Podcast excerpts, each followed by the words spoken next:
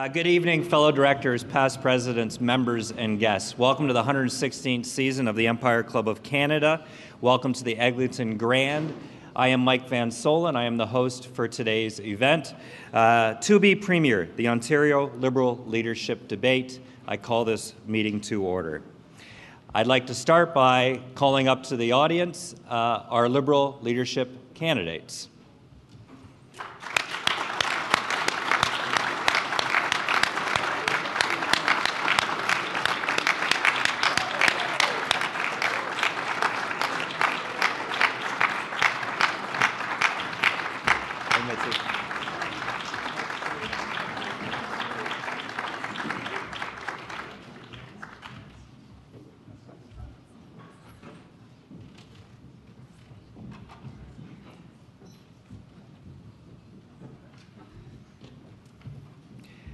I'd like to uh, begin by offering sincere appreciation to the sponsors uh, for today's event, who I know uh, who I know came forward to sponsor it because of their commitment and belief in the importance of, of discussions and events like this.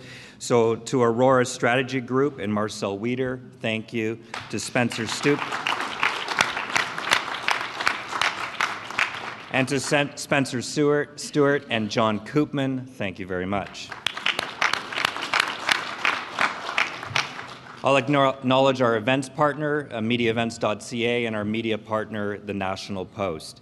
Uh, tonight's going to be a nice and fun evening. Feel free to uh, talk about it on social media, on Twitter or Insta, at EmpireClub underscore club, plus all the candidates' names and handles that you may want to uh, throw in there as well. Um, I'd like to acknowledge a few people who are in the audience with us today. Uh, former Finance Minister Charles Sousa. Former Deputy Premier Deb Matthews. The Honourable, the Honourable David Peterson, former Premier.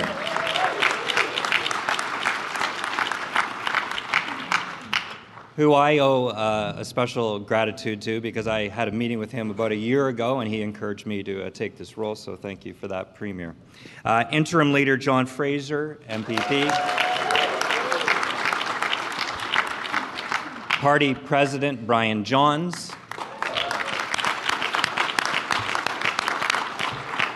and to all the uh, all the people I no doubt missed, uh, we appreciate uh, you being out. appreciate Greg Sobera, uh, former Finance Minister Greg Sobera.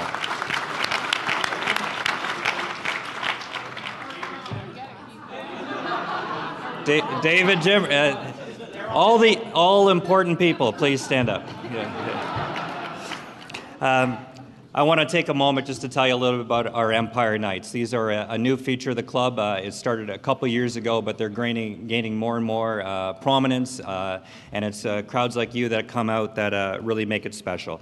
It's really a simple concept. Let's have some food and, and some drinks. Uh, let's bring out uh, engaged and interested people. Uh, let's put some uh, smart, uh, interesting people to tackle some big issues on the stage, and then let's have a chance to, to have a conversation afterwards. So. Um, that's what you get to participate in tonight. Feel free to stick around afterwards so we can continue the conversation.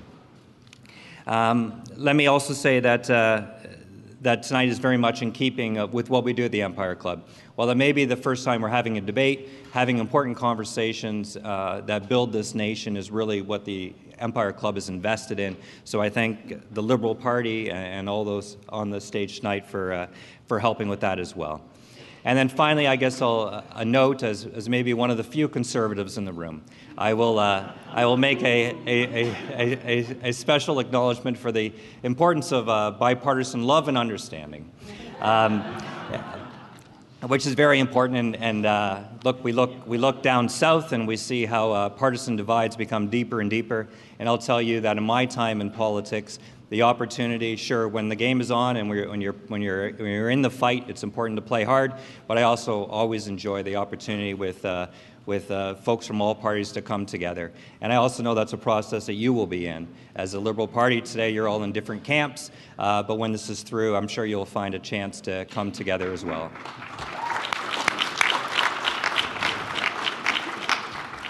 So now I'm going to get out of the way, and I'm going to call up a, a good friend, uh, Kelly Jackson, third vice president of the Empire Club, who's going to properly introduce everybody on the stage now. Kelly Jackson.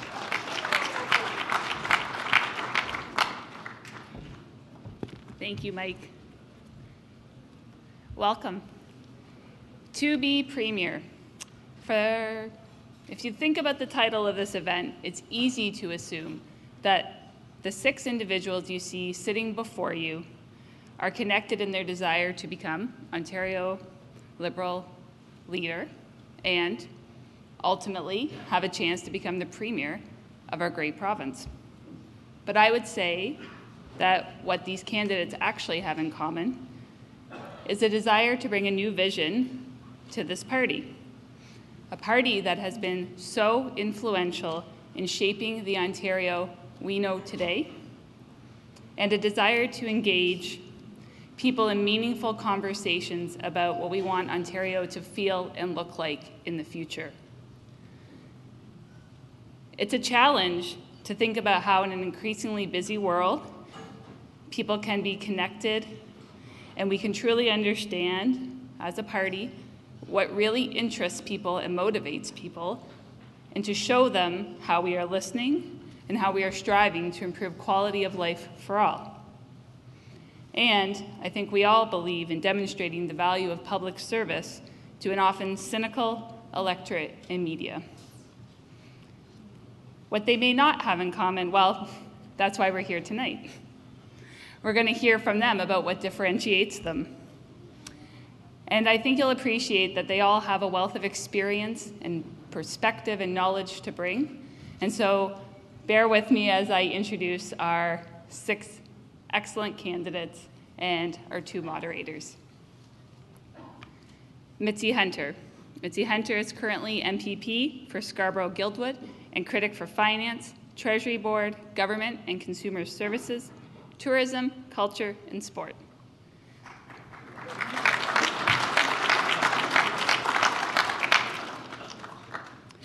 Prior to this post, she was Minister of Education and Associate Minister of Finance. Mitzie was the Chief Administrative Officer of the Toronto Community Housing Corporation and served as the Vice President of Goodwill Industries. Kate Graham. Kate Graham teaches, studies, and writes about politics at Western University, King's University College, and Huron University College. She is a fellow at the Center for Urban Policy and Local Governance at Western. Before entering academia, Kate spent a decade working as a public servant, most recently as Director of Community and Economic Innovation.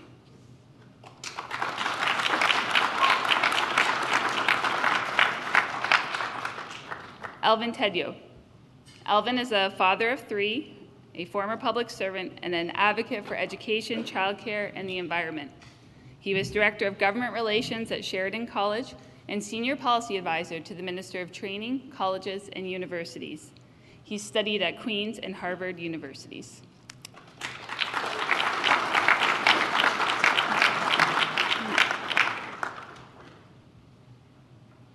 Michael Coteau. Michael immigrated to Canada from England when he was a toddler, and he grew up in the Flemington Park neighborhood and was the first member of his family to graduate high school and university. He was first elected as a member of provincial parliament for Don Valley East in two thousand eleven. Michael served as the Minister of Children and Youth Services, and he also served as Minister of Community and Social Services, Minister of Citizenship and Immigration, and Minister responsible for anti-racism.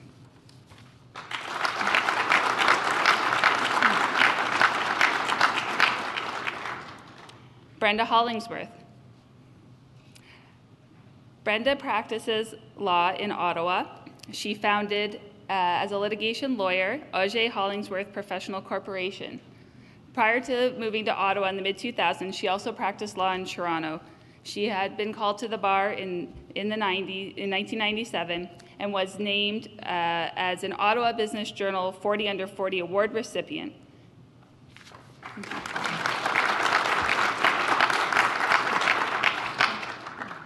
Stephen Del Duca. For the last thirty years, Stephen Del Duca has been a local campaign volunteer, a riding president, a campus club president, a political staffer, a campaign manager, an M P P, and a cabinet minister.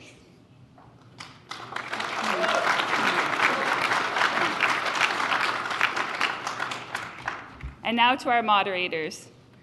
I think uh, for this crowd, we have two very familiar faces for our moderators, but I will take a moment to acknowledge that uh, they, they have a wealth of different communications strategy experience between them. Don Guy is the owner and chief strategist of Pollara. He has been a campaign mastermind uh, for many, many things in Ontario and beyond, and we'll leave it at that.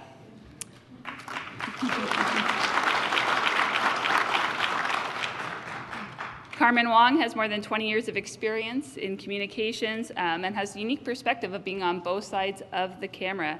She recently uh, was working as a reporter and anchor for C P twenty-four, and before that had spent over ten years as a communications advisor to the Premier of Ontario, several cabinet ministers, and multiple candidates. She also served as the Premier's Director of Issues Management and Legislative Affairs. She now heads up her own communications company.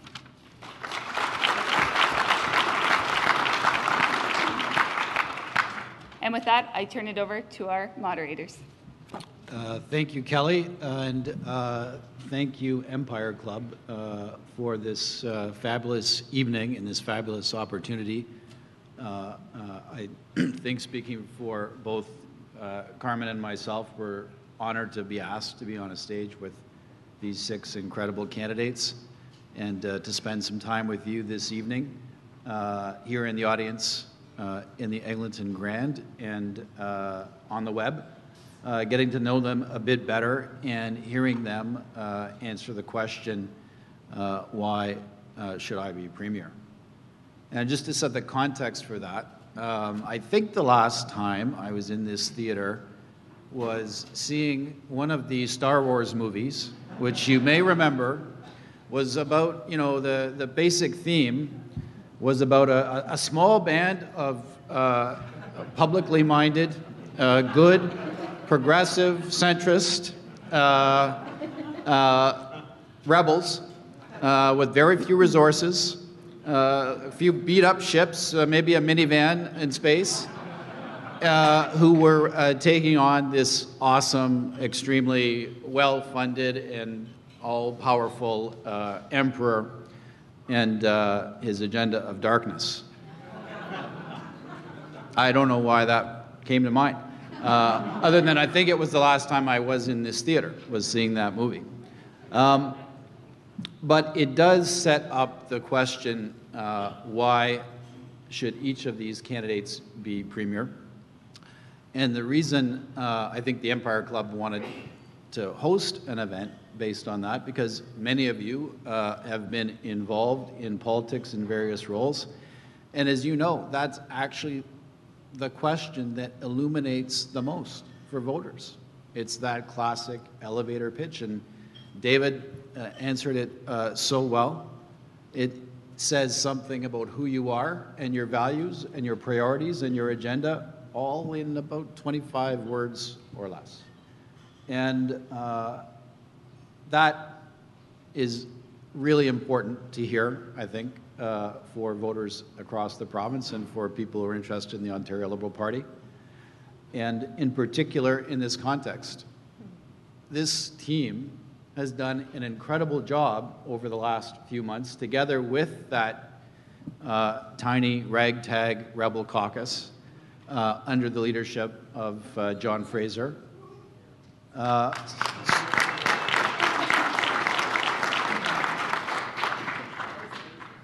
bringing us from uh, a place that was uh, pretty tough about a year and a half ago to uh, first place in the polls as of today.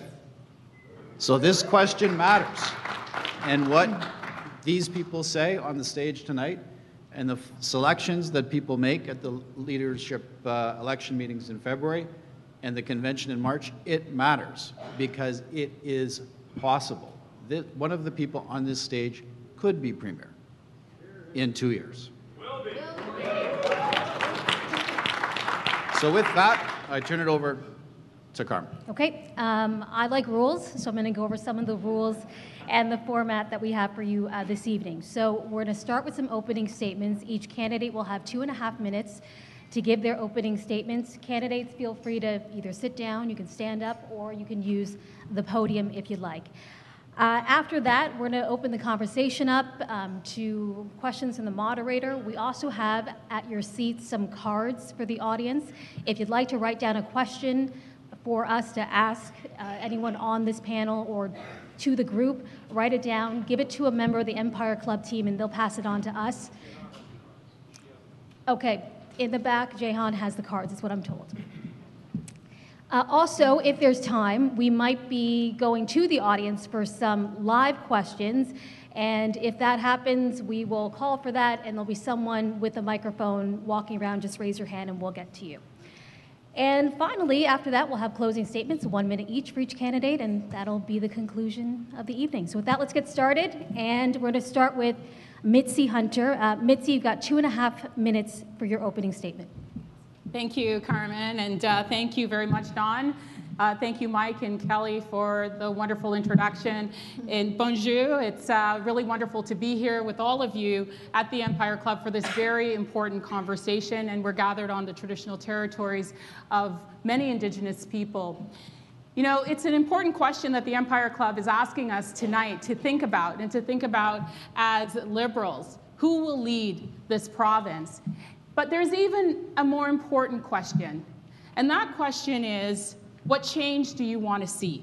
What is important to you for Ontarians in this province? And, you know, twenty eighteen uh, was certainly a message that we all felt as Liberals. And we've spent the last year reflecting on that, and, uh, and those are important reflections that we have to have as a party. And one of the things that we, that we know is that we had stopped listening to Ontarians. And one thing is clear, the next leader of this party needs to be someone who listens. Unlike all the candidates that are on this stage, and we have some fantastic people on this stage, I represent that change. I'm not a career politician. And yes, I've been a cabinet minister for three portfolios, three important ones. I'm also an entrepreneur. I'm an immigrant. I'm a nonprofit C E O and a community builder. And the vision that I have for this province is a bold vision. It's one that looks at a new Liberal vision, one built on social and economic change. And that change is something that is really important as we look forward into the future. We know that we have a world and an economy that is facing disruption and change. And we need to be a province that is ready to embrace that. And, you know, frankly, what we have today, we know that that's not good enough. Sorry, Mike. It just isn't. I go toe-to-toe with Doug Ford each and every day in the legislature, fighting against the cuts that are happening to valuable programs and services in this province. Our economic future is built on education. That is the key and the pathway that we need to take as we move forward, to forge a new vision that makes sure that Ontario is ready and able for a strong economic future for all of our citizens. Okay, Mitzie, thank you very much.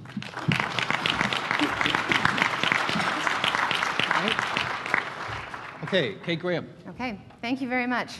Uh, good evening, everyone. Salut. It is an absolute privilege to be here with you tonight. In particular, because for me, politics was not in the plan. So three years ago, I was working as a public servant at the City of London. I loved being a public servant.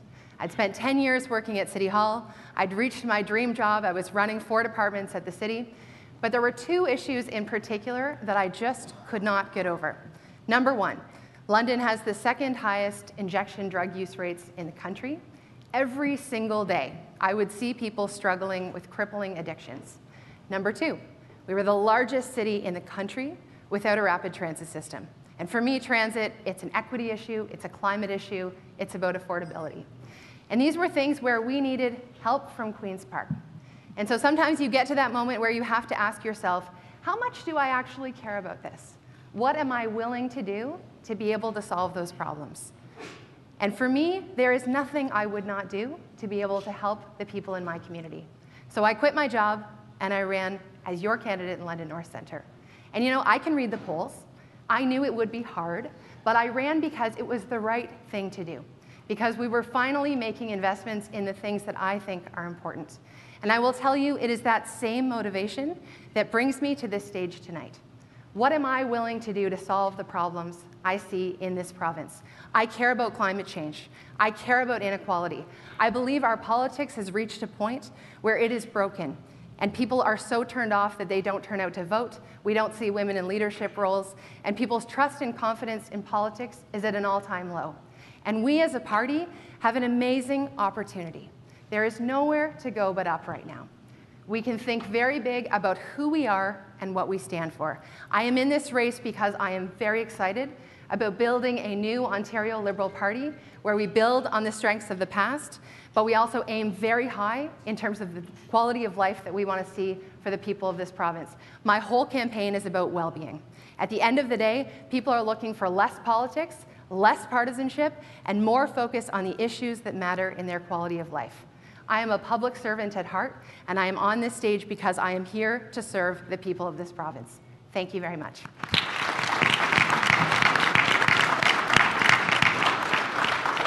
Next up, uh, we have Alvin. Stage is yours. Thank you.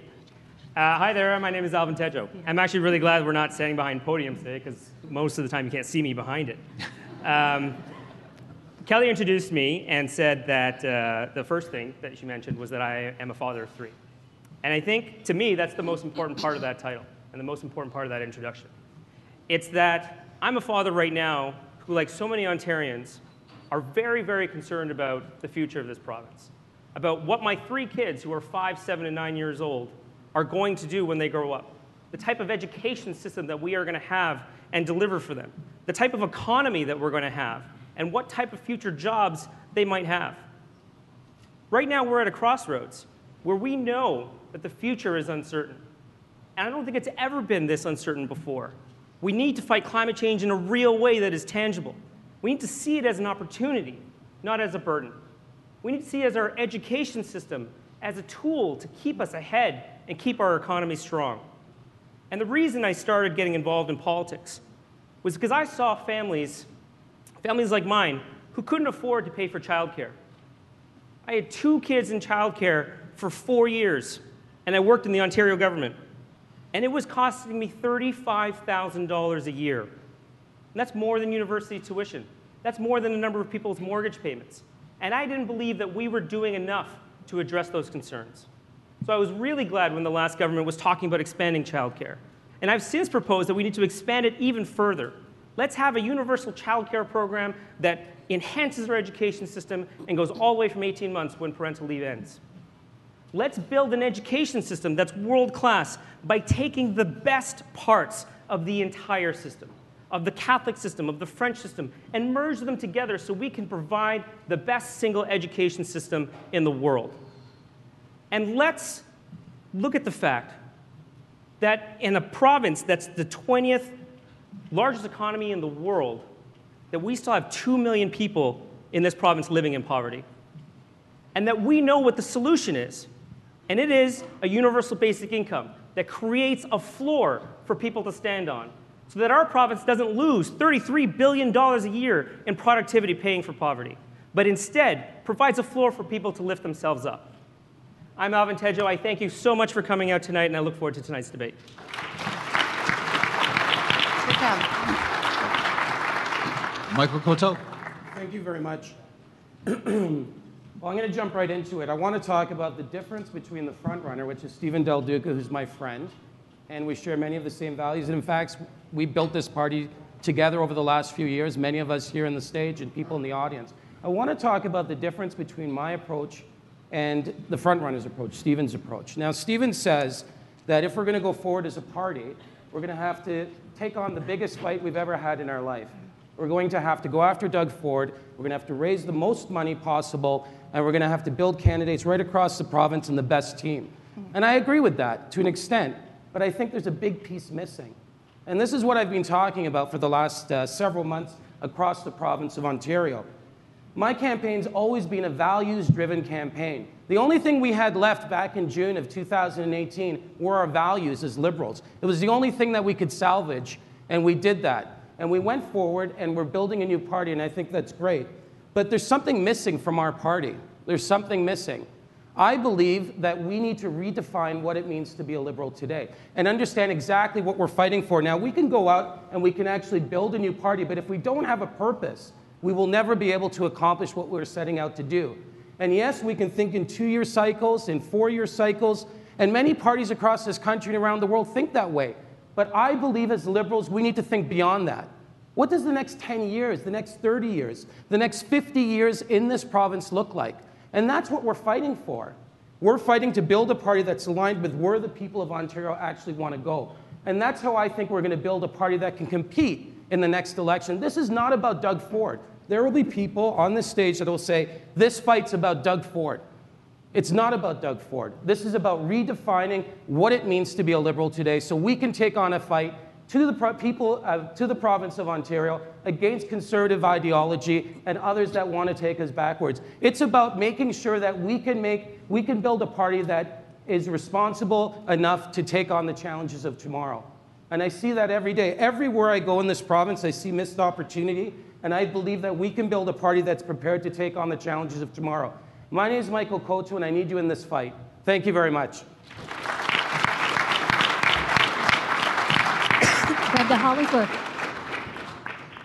Thanks very much. My name's Brenda Hollingsworth, and I haven't met a lot of you, so nice to meet you.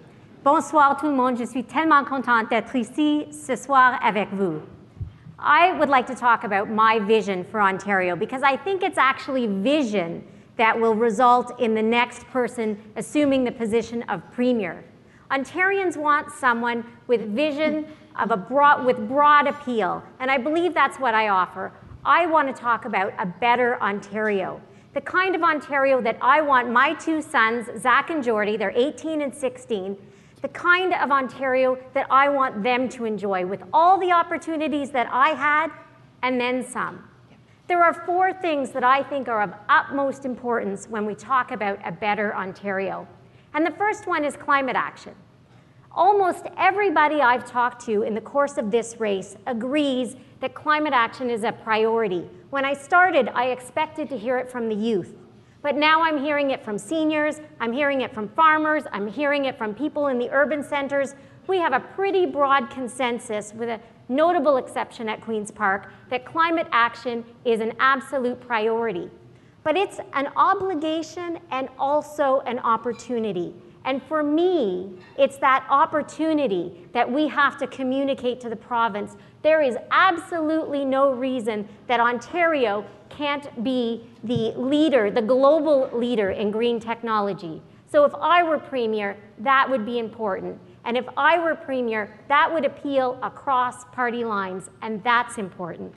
The second thing I want to talk about is healthcare. I am in this race because of my commitment to improve Ontario's healthcare system. We have excellent doctors, nurses, allied healthcare professionals, but we have trouble connecting patients to those services. A better Ontario has a healthcare system where Ontarians, whether you live in Timmins or Thunder Bay or Toronto, can access our excellent, excellent specialists.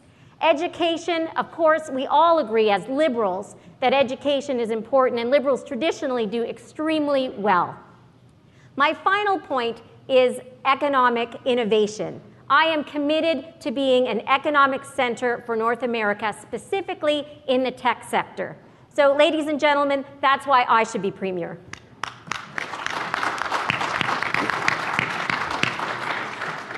Stephen Del Duca.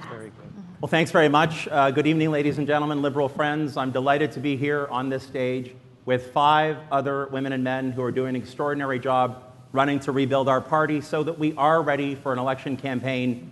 Let's remember that we'll begin twenty-six months after we conclude our leadership convention and have chosen our next leader.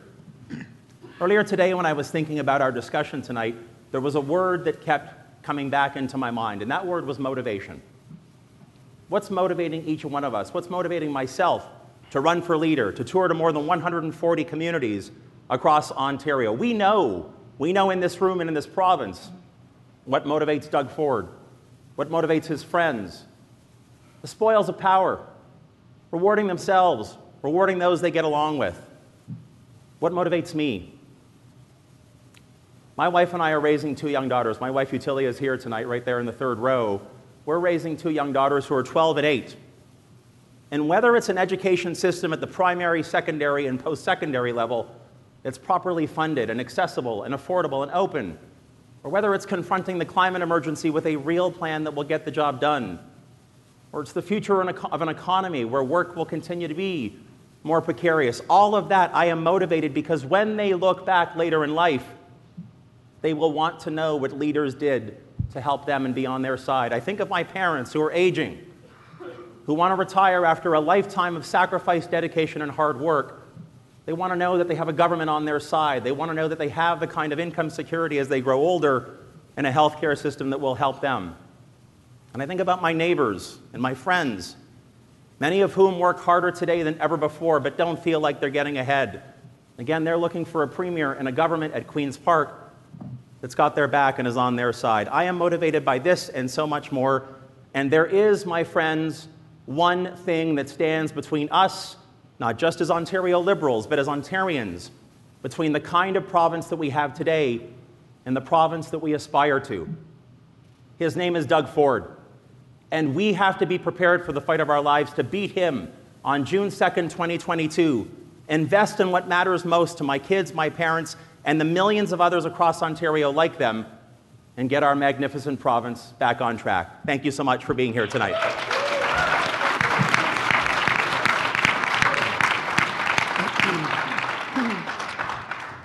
Thank you to all the candidates for the opening statements. Uh, we are now going to go in uh, reverse order with a couple of follow-up questions. And, you know, the experience that you're having in these leadership debates and leadership forums is interesting, but there's six of you on stage. Uh, I'd like you to fast forward and think about two and a half years from now. And you are the uh, elected Liberal Party leader, and you're on stage with Premier Doug Ford and Andrea Horwath. And the question I have for you in that, that context is, for each of you, and starting with Stephen Del Duca, when you're on that stage, that debate stage with those two other individuals, first and foremost, what makes you a better Premier than Doug Ford? Well, I mean, could you set the bar a bit higher? Is that, is that possible? No? I mean, all, all kidding aside, friends, I... Uh, You know, I think, it, I think it does come back to the word that I used at the outset of my remarks tonight. What is motivating me? What's motivating us? And this is an incredible field of candidates that are seeking to lead this party. Every single one on this stage has worked so hard for months to make sure that we have the strongest possible way to go forward. You know, a former leader of our party used to say, it's not about us. It's not simply about chalking up another victory. It's about the millions, in this case, nearly fifteen million people who call our province home. If we stay focused like a laser on their concerns, on their anxieties, on their hopes and their challenges, and we forge a, a compelling set of ideas that will help them understand at a visceral level that we are on their side, I think that we're going to do extremely well and be successful in that election campaign. And I also think it's really important for us to make sure that we hold Doug Ford and, frankly, even Andrea Horwath to account for the incompetence, for the mistakes that they keep making. We see it again just this week in education, for goodness sakes. Instead of being at the table to negotiate in good faith, what are they doing? After they've made this mess, they're trying to bribe parents. Get back to the table.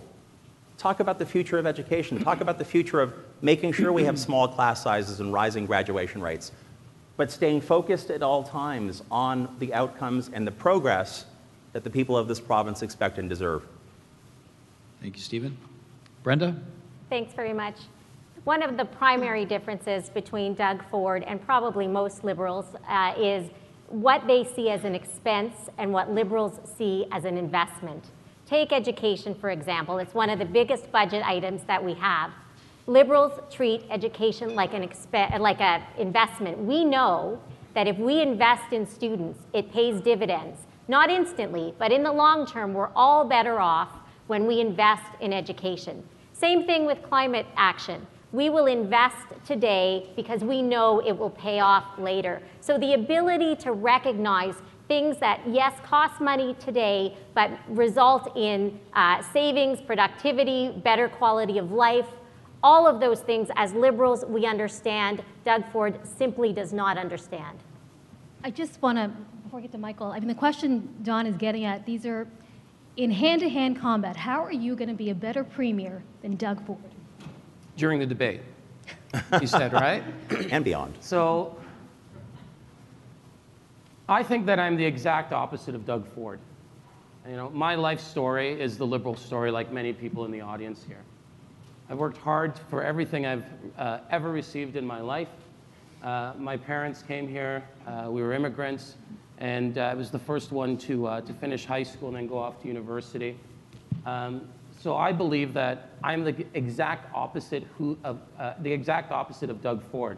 You know, he says that he's for the people, but I believe I'm of the people. I come from a community where we looked after each other, where we worked hard for each other, and we made sure we protected each other. That's the type of Ontario we need to replicate uh, right across this, uh, this province. We need to make sure that we double down on the belief, that single belief that brings Liberals together, our values, and that is that we are so much better when we actually work together, we protect each other, and we have each other's back. And that's the difference between Doug Ford and myself. And when it comes to Andrea Horwath, I believe I can build a coalition here in the province of Ontario that can challenge the N D P. Uh, during the last election, I, uh, I had uh, support from organized labor in a very difficult time. Uh, I was able to build a local coalition and, uh, and win against the Deputy Mayor of Toronto, Uh, who is considered a star candidate. I have a history of winning elections. I've won six in a row, and I believe I can lead this, uh, this party and this province into another victory in twenty twenty-two. Thank you. Alvin? I think we need to be conscious of the fact that we didn't just lose the last election. Doug Ford won the last election. And he won because he divided us very successfully. And we as Ontario Liberals know that we're stronger when we can build coalitions and bring people together. And so I think it's incredibly important that we take the next election campaign with the idea that we can be that party that represents everyone, that we can give people a reason to vote for us, not just against Doug Ford. We absolutely need to highlight the contrasts and the failures and the mistakes that this government has made, but we need to take the next step past that and offer a vision for the province that says, we can do this better. And we can do this better because we're with you, because we understand what you're going through. We see the challenges that your businesses have, that your families have, to make life more affordable, to give people a reason to vote for us, because, frankly, we're at a time right now where the largest voting bloc in this province, in this country, is now millennials, people who are under forty. And we haven't given them enough reason to vote for us. We haven't given enough reason for Ontarians to vote for us again and to trust us again. And that means taking bold positions that we know people are not afraid of taking. And that's what I would do. People are fed up with politics. In the last election, more people didn't vote than who supported any party or leader. And I suspect that when we get to that debate stage before the next election, once again, it is going to feel like hyper-partisan fest, where people hear leaders talking about how every idea that they have is right, and we should fear the other leader on the stage. And people can smell a mile away that that is about winning an election and not about them. I am not in this about winning an election. My goal is not beating Doug Ford. It's not winning the next election night. Our goal is the last day of our last mandate, where the people of Ontario, their lives are better because we are there. That's what I'm going to talk about on that debate stage. I'm going to talk about well-being in this province and the things that the provincial government can do that will help the people of Ontario. People are looking for someone in politics who is not there because of the job or because they want to win, but they are there for them. And what qualifies me to do this is I am truly a public servant. That is in my core and where this comes from from me. I have a clear vision of what I want to see happen in this province.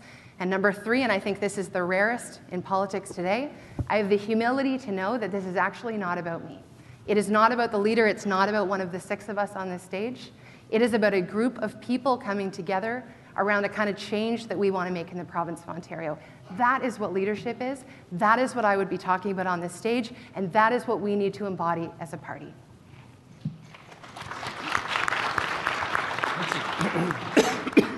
So I think being on the stage with Andrea Horwath and Doug Ford, one of the first things that I would say is that we can't afford another four years of Ford. When you look at the mess that Doug Ford has made of our education system, he ripped up our climate plan and uh, put in a substandard plan that the Auditor General says doesn't meet the bar. And our healthcare system, there's a big question mark. We just don't know. A lot of our services and decisions in healthcare are now waiting for a new system to emerge. And we just can't afford that. Ontarians have to be ready for a changing future and a changing economy, and we need strong leadership, proven leadership, to take us forward. I would say to Andrea Horwath, your best chance was in twenty eighteen, and you didn't make it. And, you know, as, as far as I see, I'm not sure why she is still leading the N D P. I, I just don't see it, and, um, you know, I, it's up to them, but I'm not seeing any inspiring ideas or any r challenges coming from her in terms of Doug Ford's leadership. You know, a simple thing like he canceled Canada Day at Queen's Park. You know, we're celebrating our province and our, our country's uh, birth, and, um, and he canceled it. I brought it back because, you know, we need to have um, a party that can bring forward those ideas that are important to Ontarians. And whether that be climate action plan, an education policy, that and we have an excellent education system today, but we can't rest on our laurels. We have to make sure that the young people in this province are ready for that future. And they're, they're focused with the education that can allow us as a province to compete. Investments in education is an economic plan. And Doug Ford just simply does not understand that. And we have to be forward-thinking when we think of transit. You know, the fact that he canceled the Hamilton L R T, a project that was so well advanced. We need to do more, not less, to prepare for the growth and the opportunities. You know, he's celebrating twenty nineteen. We had a very strong economic year, but that's not based on his policies. That's based on Liberal policies, Liberal investments that are now coming forward in terms of our economy. And, you know, when we think of Ontario for that future, we have to think about the change that will take us there and the leadership that will take us there, and I believe that I bring that forward for Ontarians. Great. Okay. Um, so Don wanted to fast forward. I wanted to take a moment, and I hope we could take a moment to reflect back on the last election that resulted in the worst defeat of your party. Um, it's often said that uh, if you, those who don't learn from history are doomed to repeat it. So what is the one lesson that you have learned from the last election? For example, Mitzie, you said uh, you didn't listen. What have you heard? What didn't you listen to? Yeah, you know, I, I think that that's what I've heard uh, repeatedly, and, you know, whether I'm in the north, uh, in rural Ontario, um, it, across the G T A, is that uh, we didn't listen. And, uh, and we have to make sure that we're a party that listens to Ontarians. One of the uh, first uh, bold policies that I put forward is, as a party, we would knock on a million doors before the next election. We would do that together Question. so that, first of all, particularly in those uh, ridings that are unheld, that they see a Liberal come to their door and talk and listen to them about what they care about. And so that, that um, stance of listening to take action is something that I believe that Ontarians are looking for. I, I actually don't believe that um, this is the fight of our lives, Stephen. I actually think the fight of our lives happened in twenty eighteen. I believe that now we need to move forward. Uh, we've just recently come through a federal election that uh, Ontario, Ontarians overwhelmingly voted for Liberals. They answered the ballot question about climate change and about climate action, and, uh, and they want to see um, a, a province that actually respects the environment, that puts a price on carbon and on pollution in this province for, for present and future generations. So, so I think that that stance of, of listening to take action that matters to people in this province is one of the things that, as Liberals, we can put forward. There are one point one million people who voted Liberal in the last election, and that's a place in which for us to start building. Stephen, you're a big part of the last government. What was the one lesson that you learned from the last election? You know, I think as Liberals, we have to remember that not just over four years, but over fifteen years, there was a remarkable amount of progress that we delivered for the people of this province. When I started touring towards the end of last January, so almost a year now. I've traveled now, as I said earlier, dozens and dozens of communities. We all have. I haven't met a single person in this province who said to me, for example, you know, I really wish we were burning coal again to produce electricity. I haven't met a parent anywhere in this. Absolutely. That's because of Ontario Liberals, right? I haven't met a single parent who said to me, you know, the most important priority for me and my family is that you cancel full-day kindergarten, or that you pave over the green belt, or that you don't hire doctors, nurses, that you don't increase grad rates and shrink class sizes. There was a lot that we accomplished and that we should be proud of. We were not a perfect government, not in the last four years and not over the, entire, the entirety of our time in office. I, my sense of it is that towards the end, despite our best intentions, there was a very, very strong feeling in many parts of Ontario that we had stopped listening in order to lead or bring the people with us. And there was a perception that instead of doing that listening and leading, that we were spending a little bit too much time inside the bubble and lecturing. There's one thing that I think most Liberals know is particularly corrosive to our, I'll say our brand when it comes to the electorate, and that is the notion that somehow we feel we have an entitlement to govern. We don't have an entitlement to govern. We cannot afford to come across, even when it's well-intentioned, like there's a bit of arrogance that's set in. This is a great opportunity. Other candidates have said this on the stage. For all of us to write the next great chapter of Ontario liberalism's story, but the way that we make that happen is by listening. By listening, by showing up in places in this province in which we have not elected Liberals for many cycles.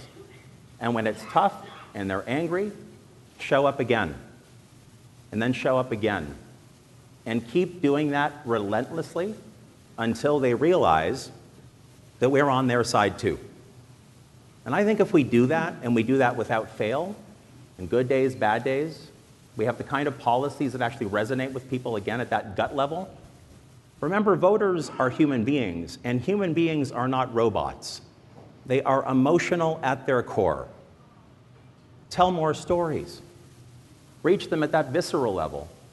Help them understand fundamentally that we're on their side. I think we can do that again, and I'm still very proud of the track record of progress that we delivered for Ontario.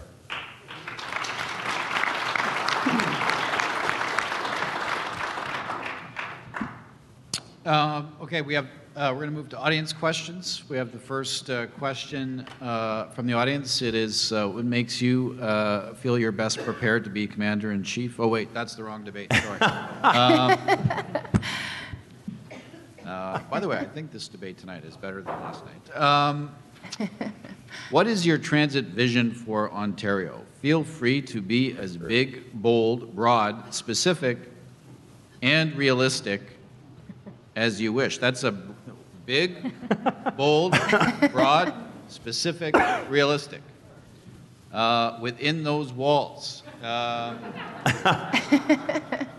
why don't we start with Michael? Well, thank you very much. Um, I put out a, uh, a document called uh, Greener Ontario that talked about transit. And um, the big question when it comes to transit, we know that in about twelve years from now, uh, we're going to see a massive transformation in regards to how we move around. They're saying that uh, by twenty thirty, uh, by twenty thirty-two, roughly, ninety percent of the cars on the streets will be owned by fleets, and we'll just have subscriptions to move around from place to place, much like we have Netflix uh, subscriptions, a monthly fee. So the world's going to change. So we have to get into the business of understanding what our roads are going to look like. You know, when we have automated cars that are here, uh, our parking lots are going to disappear, and thirty percent of the land in, the, in a city like Toronto is going to be open up for uh, things like affordable housing. You know, when it comes to the city of Toronto, I talked about over the next ten years aspiring to remove the fare for transit. And actually, in the New York Times today, there was an article about how mayors in different cities are moving towards free transit. On one hand, we spend billions of dollars fighting climate change. The other, on the other side, we actually make it harder for people to use public transit. Uh, two days ago, uh, I saw, excuse me, um, two days ago I saw a, a story about how, I apologize, how Metrolinx wants to start charging now for parking spots. So we're making it more difficult every single day for people move, to move around.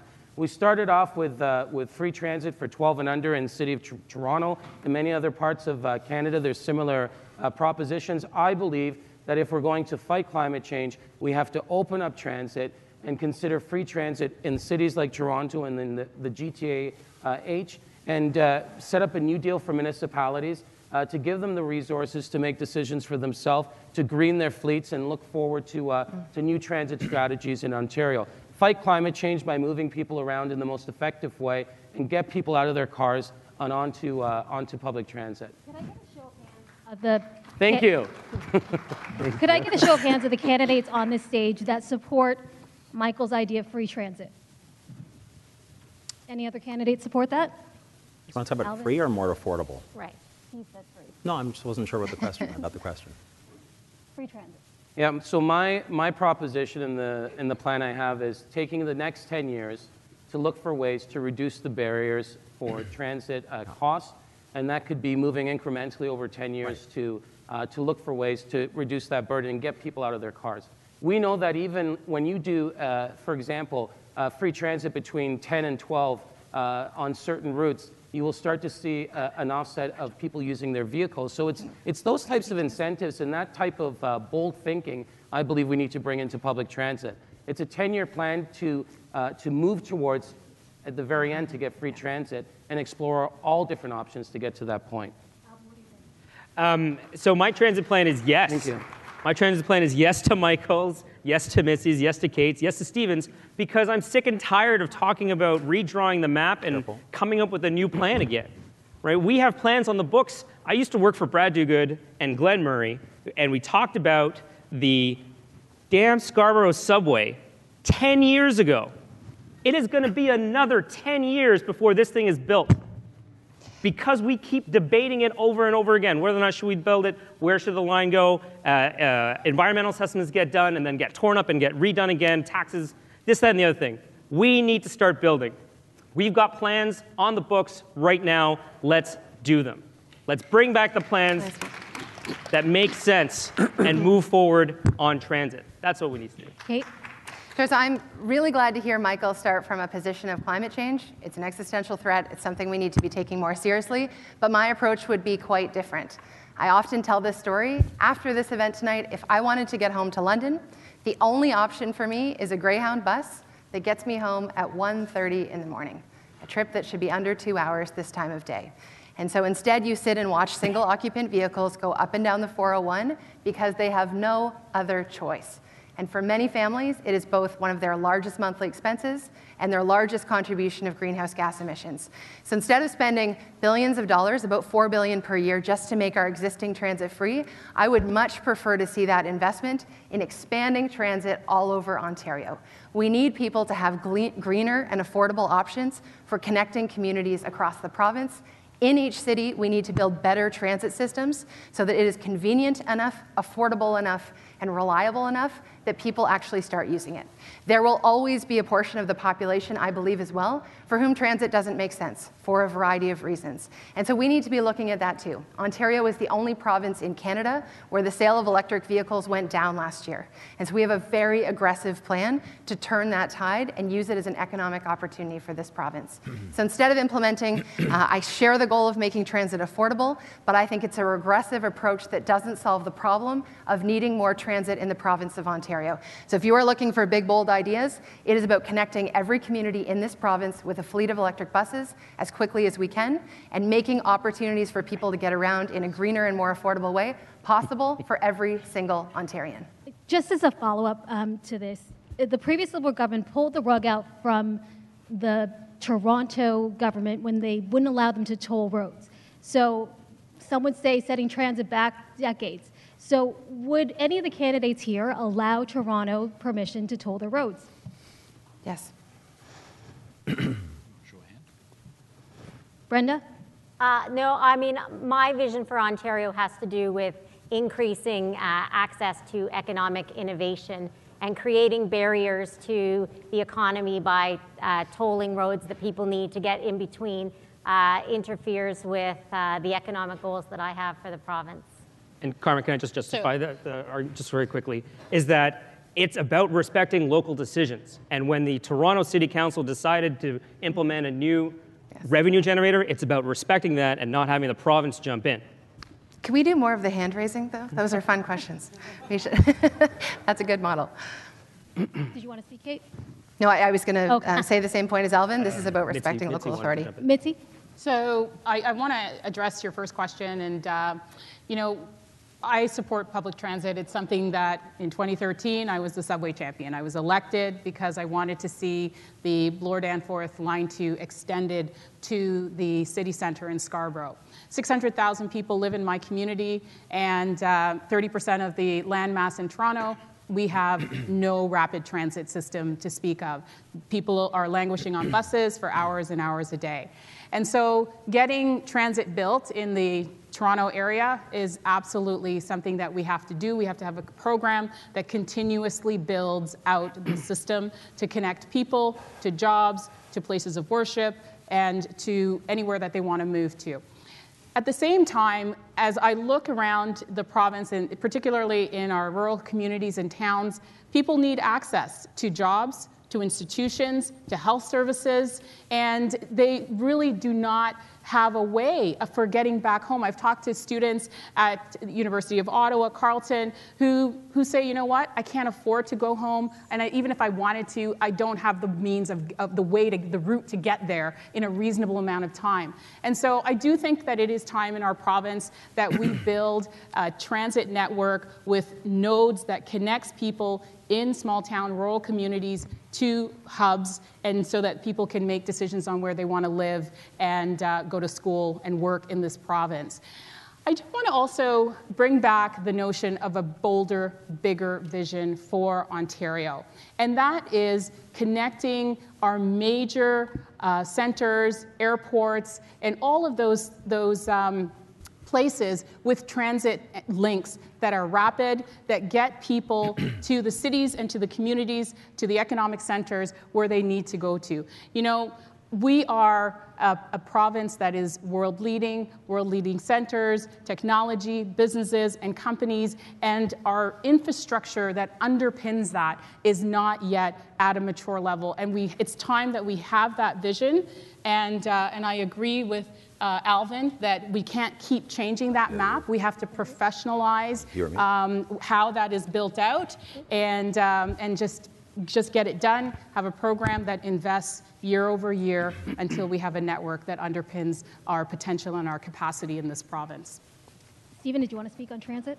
I'd love to speak on transit. Also, I'm just going to hazard a guess that that was a Chris Drew question that we're all fielding at this moment. Chris is. I hear laughter in the audience. Chris is one of the most staunch advocates for transit expansion in Brampton, across the G T H A, and across the province. So I'm just guessing, and he's blushing, so I know it was Chris. I want to thank him for his advocacy. You know, the really, the most wonderful thing that you're hearing about this particular response from all of us here tonight on the stage, and this is critically important for us to remember, every single Liberal leadership candidate, and I suspect every single Ontario Liberal, whether we're here in the G T H A or beyond, believes in building transit. Doug Ford has now proven he believe, believes in killing transit. And that's a really, really important contrast. And it's not the first time here in this region that Ontario Conservatives have killed major transit projects a generation ago. I mean, today in Ontario, thanks to Ontario Liberals, we are currently building, as a province, the largest public transit project in Ontario history. It's called the Eglinton Crosstown. That would have been a subway today, largely, if another Conservative premier hadn't killed that one.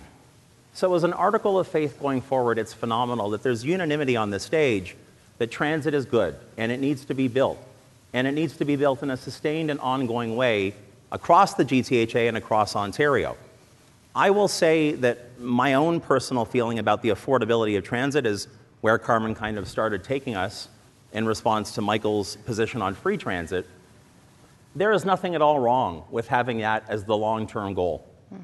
Making transit more affordable across all age groups and times and days of the week is a really, really good goal to have.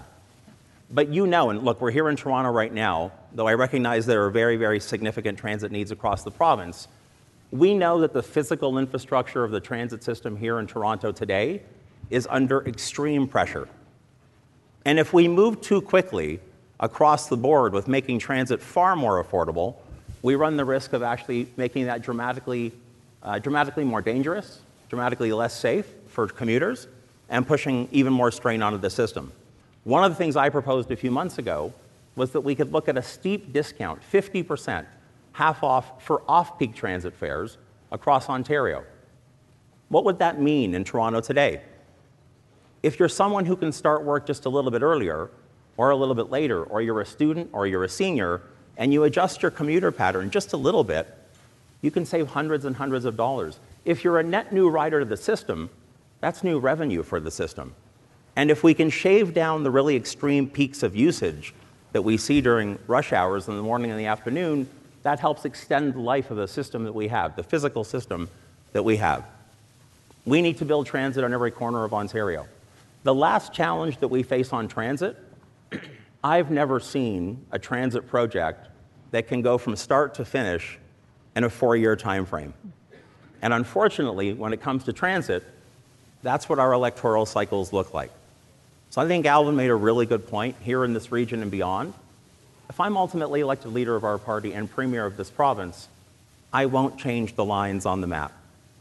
If there's a project, whether we have all the information today in front of us or not, that the current government has advanced to a reasonable stage, we'll get on with building it.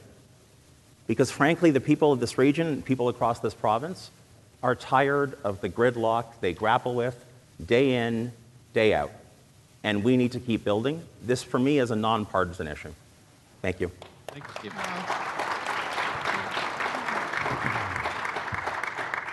Uh, we actually have our first spe- candidate-specific question, which is for Brenda, um, which is an interesting one. Uh, you're a new face yes. in the party to many.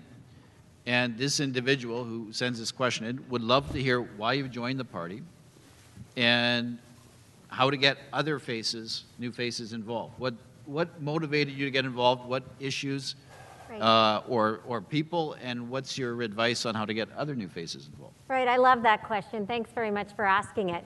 I am not a new Liberal. I'm a new candidate. I'm not a new Liberal. I uh, actually canvassed with my mother when I was five years old. So I've been at it a while, but not in the capacity as a candidate. But I love the question about how do we get people who haven't been, uh, you know, policy wonks or uh, pol- politicos, how do we get them involved? Because I think that is actually essential to revitalize this party. And as part of the renewal of this party, we need to do outreach. So I was quite inspired by actually by what um, the Trudeau government did in twenty fifteen Um, when it was getting ready for the election, and it uh, looked out and tried to identify people through a selection committee to make sure that they had candidates uh, from all walks of life. And we end up with farmers and doctors and an astronaut, uh, incredible depth and range of experiences. So I think one part of the solution is um, a selection committee uh, that looks for different kinds of people. I think the other thing, though, is I've actually been thinking about this for a long time. And it was actually very hard. Um, you know, you don't necessarily want to tell anybody when you're just exploring it and you don't know what's possible. It was very hard to find information about how to take that first step. When I was thinking about running for a nomination um, or so, like, where do you go? There is some, there is some information on the website, but it's not comprehensive enough for someone in my shoes. I have a big job and a lot of responsibilities. For me to sort of park that or start thinking about parking that, I needed a lot more information than what was available on the web and what is still available. We're going to go into a massive nomination process not very long from now. We need to do much better at compiling information. I know the party has put together what looks like an excellent package for P L As to improve how they fundraise, how they organize volunteers. There needs to be a package like that readily available uh, for people who are interested in being a candidate. And then there has to be candidate university. I would have loved candidate university, I can tell you. And I know that um, you know, I'm not alone. I've heard that from a lot of people. So there are a lot of things we could do to make it easier for people like me to step forward. So thank you for the question. Answer. Yeah. yeah. um, college, yeah. We've gotten a couple of questions that relate to spending, so I'll just read one of them. Ontarians were not just angry at the Liberals for not listening, they were opposed. to what they saw as runaway spending. A balanced budget was promised and discarded. What is your position on a fiscally responsible government? And to that, I would add, would you be increasing taxes to bring in more revenue? And if not, what services are on the chopping block? Who are you asking? Mm-hmm. uh, Mitzie. Sure. So I, I spent a lot of time thinking about this, uh, this question as the finance critic. And, you know, the, the fact is that we should not buy in to the false facts that uh, the Ford government has put out there on a fifteen billion dollar deficit. This is a number that they completely constructed to support uh, what they really wanted to do, which was to cut programs and services in, in this province. So um, even the public accounts came in uh, to, to prove that as well. Um, so, so from that basis, um, I absolutely believe that, uh, that we need to um, have fiscal responsibility in what we do as Liberals. Uh, we talked a lot today about the investments that we want to make in this province to grow the province, to grow the economy of the province, to invest in important services that people would, would expect uh, in education, healthcare, um, and, uh, and stewarding our environment, justice, um, Indigenous reconciliations. They're all, all aspects uh, of, of our of Ontarians that really need to be addressed. But we have to do that um, in a way that uh, is, is manageable. And um, thanks, Mitzie. I'm, I'm going to try and give everybody thirty seconds on this, because I think Carm's got a really important question, and we've had it from a number of people in the audience. Uh, and, so can I just answer the last so, part of that, which yeah. is um, I don't believe that there is room for us to increase taxes, particularly on the middle class at, at this point in time. Uh, I would hold those taxes steady. But if you look at my housing policy, I have included taxes in there that builds more affordable housing, um, foreign buyers tax, increasing that, taxing Airbnb, and those types of things that can bring incremental revenues into the province for specific priorities. Okay, so let's give forty-five seconds. Uh, so everybody here is making commitments uh, to expand uh, services or the capital program. So would you raise taxes, uh, and what taxes, or would you make cuts? Um, Kate. Sure. Uh, Ontarians are very worried about the finances of the province. We heard this over and over again in the last election. I think it speaks to how worried people feel about their personal financial situation in many cases, and when they hear big numbers around debt, or they see budgets that are full of many commitments, it makes them very worried. And so to earn back people's trust, we have to show that we understand how to manage the books of the province. Fair or not, that was a worry that people had. One thing that you should be expecting of all of us, and that I can commit to in this campaign, is every idea that we put out should be costed. My policy work is being led by an economist, Mike Moffitt. That was important to me because I want to make sure we are very clear with people where we need to be investing more to solve problems. We need to be able to articulate in very simple terms how we are going to pay for that. Uh, I'm not someone who will commit that we would not increase taxes. I think there are some occasions where some Ontarians may need to pay more. Um, in our plan, we also are very interested in looking at ways we can increase revenues, including through things like a foreign buyer's tax.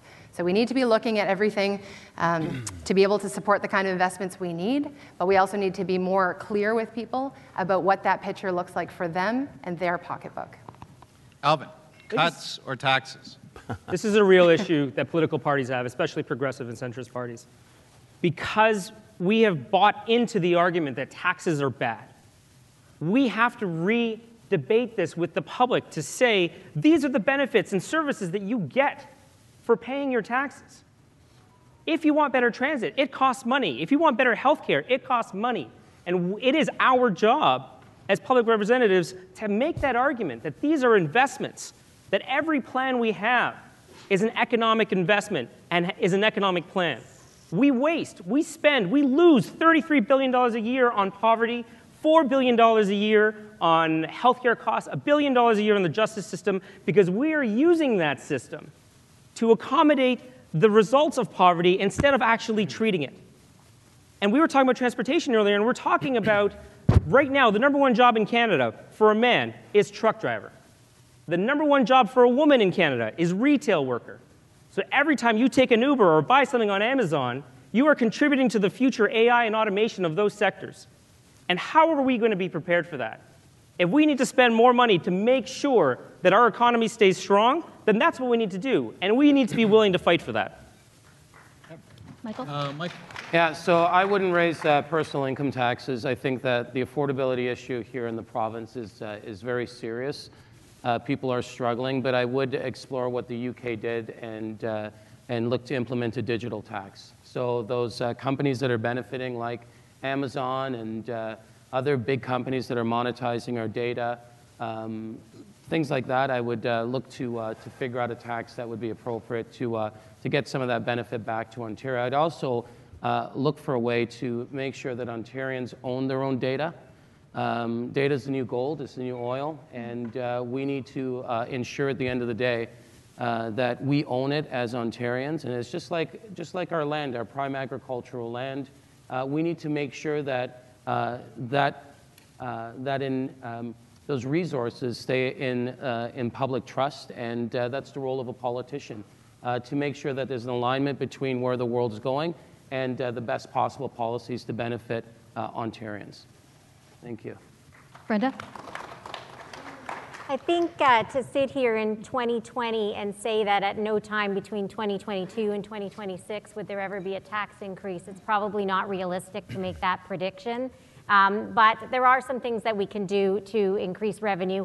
One of the problems we have in Ontario is that, that although unemployment is low, underemployment is high. We've got many people who are working at jobs that are far uh, less lucrative than what they could be given the skills and training that they have. So one of the things that I would like to see is to increase the, um, the, the, job, the quality jobs here in Ontario, to increase the tax base, in particular in tech, uh, green tech, and tech generally.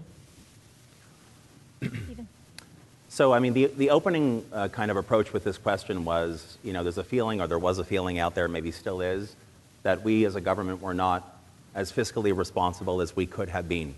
You know, so I think one of the most important things for us as Liberals is to, first of all, not accept the false mythology that conservatives everywhere put out there by suggesting that they are strong fiscal stewards. We know that their track record, not only here in Ontario but elsewhere, is actually pretty abysmal when it comes to fiscal responsibility. But more importantly to me than that is for us to say repeatedly to the people that we're talking to, our family, our friends, when we're knocking on doors, we know as Liberals how hard you work for the money that you earn.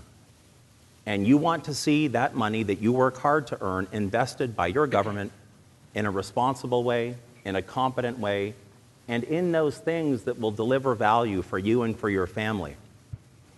You know, I tell people everywhere that when you or a loved one is sick and your entire life shrinks down to the size of a hospital bed, and you're looking for the doctor or the nurse practitioner to come in and tell you what the solution is in your most vulnerable moment, you're not thinking about the size of the deficit.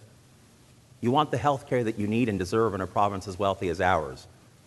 I'm okay with the notion, as long as the investments are being made in those things that are profoundly important to us, I'm okay with the concept of running a deficit when it's a deficit that's being run on purpose because we are delivering value. Okay. I think we have a, a show of hands uh, question. Um, And then Carmen actually has a, a really interesting question. So this is a show of hands uh, from the audience. I'm going to try and read it here. Will you fully resolve O S A P fund bag? Uh, no, sorry. Will you fully restore O S A P funding? Uh, all those in favor? Yes, it's a stated policy. All those opposed? O S A P. O S A P. Uh, O S A P, right? That was a yes. Yeah. Michael yeah. agreed. Okay, so no need to talk about that. Everyone agrees here.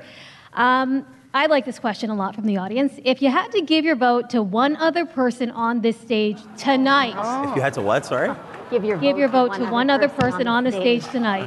Who? Don Guy. I'd give it to Don Guy. What's wrong? What about me? I'm running seventh on the poster. Who would it be and why? Brenda? Brenda, the new girl.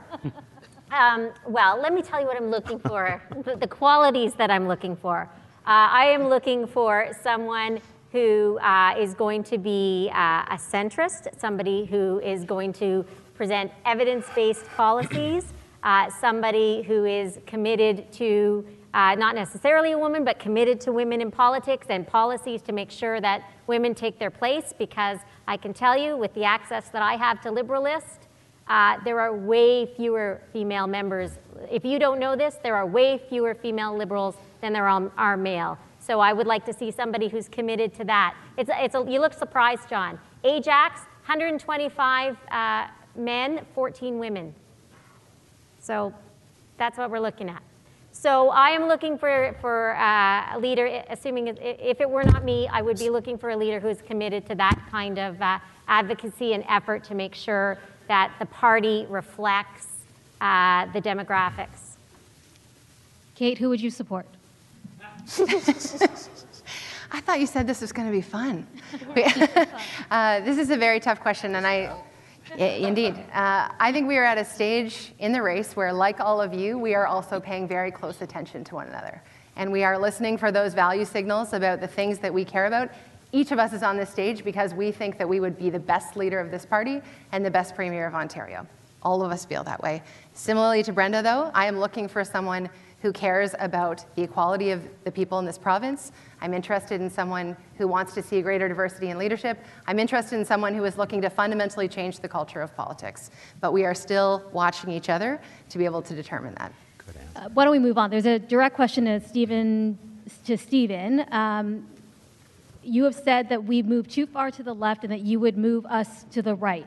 Specifically, what do you believe was too far left? So for those who don't know, I, I joined the Ontario Liberal Party uh, when uh, I was fifteen years of age. I got invited. I'm forty-six now, and so that's thirty-one consecutive years of activism, um, provincial, uh, provincially and federally, without missing any time. And I will tell you, in my experience, uh, notwithstanding who the leader is, notwithstanding which particular era uh, that we're talking about, that Liberals, frankly, both provincially and federally, are at our very best when we occupy the largest amount of space on the political spectrum. Having spent now seventy-five percent of my life active in this party, I can tell you that there are Liberals in the party and Liberals in this room tonight who I suspect are further left than I am. I also know there are Liberals in this party who are further right than I am. And that is, that is the beauty of the Ontario Liberal Party. I believe in fiscal responsibility. I believe in pursuing socially progressive policies and ideas. And I know that when Liberals strike the right combination between those, we're actually pretty closely aligned with most of Ontario. I don't support polarization and I don't support extremism. And that's what we see far too often, not just here in Ontario, but in other parts of North America and beyond. So let's be fiscally responsible. Let's be focused socially on progress. Let's never forget who sent us to Queen's Park to do the job, and let's win in twenty twenty-two.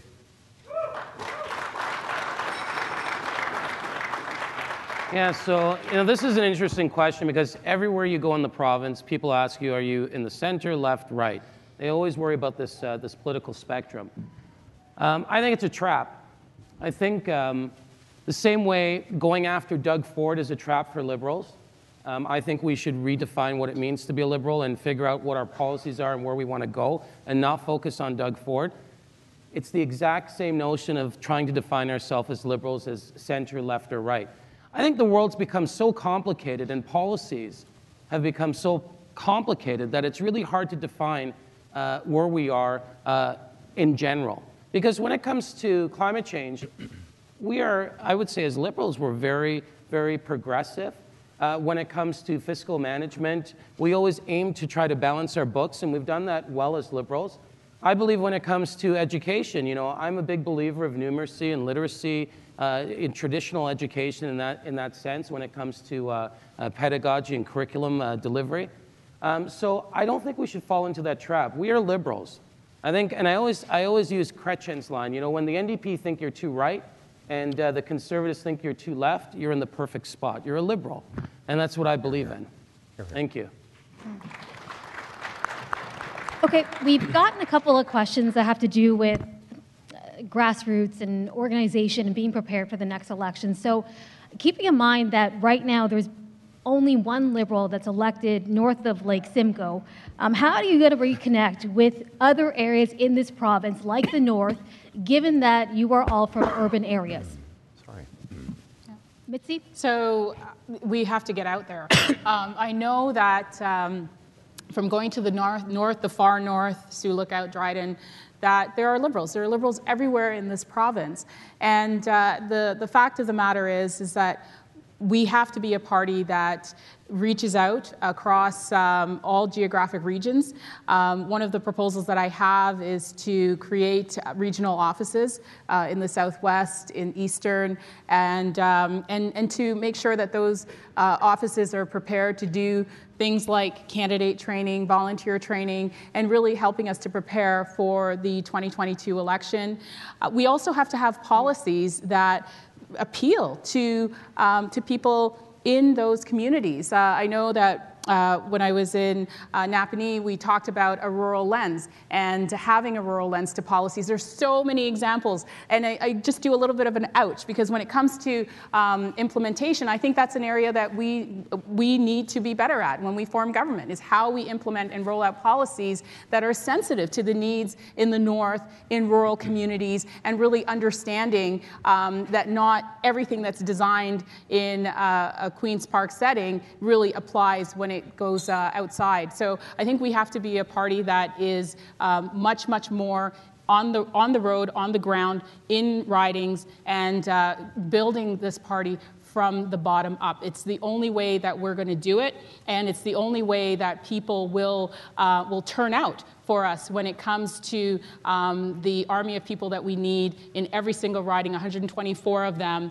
to be ready and to stand for the next election. And the one thing I would say, early nominations, that's also something that I heard from rural ridings. They need people in place so that they become the face of a riding where they, it takes two and three hours from them to get end to end to make sure that there's visibility uh, for the Liberal value, the Liberal brand um, as early as possible.